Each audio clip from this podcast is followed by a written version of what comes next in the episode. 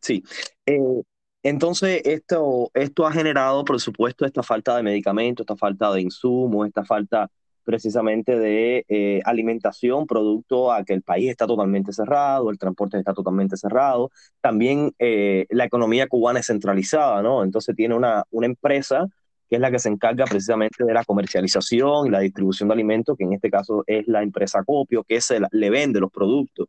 a la empresa estatal Comercio y Gastronomía y es la empresa de Comercio y Gastronomía que lo destina para la canasta básica a través de la libreta de racionamiento, etcétera, etcétera. También el Estado cubano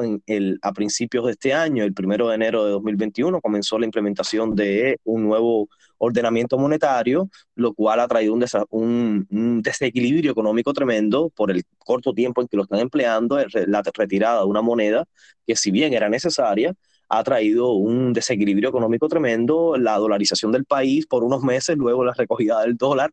eh, ahora la imposición de, nueva, de nuevas tasas impositivas, eh, las tiendas en MLC, eh, es decir, las tiendas en moneda libremente convertible, etcétera, etcétera. Entonces, todo esto ha acarreado precisamente en el escenario que estamos viviendo hoy. Por supuesto, la falta de entrada de turistas al país, la falta precisamente de una gestión, una gestión pública eficiente en, en aras de enfrentar la pandemia del COVID-19 con políticas serias, con políticas, por ejemplo, eh, en, la, en el tema de la vacunación, porque el Estado cubano se ha preocupado más en la producción de estas, de estas vacunas, de estos candidatos vacunales que no han sido reconocidos todavía por la comunidad internacional, ni, ni siquiera por la Organización Mundial de la Salud. Entonces, eh, eh, se ha negado precisamente a entrar en el sistema COVAX de vacunación.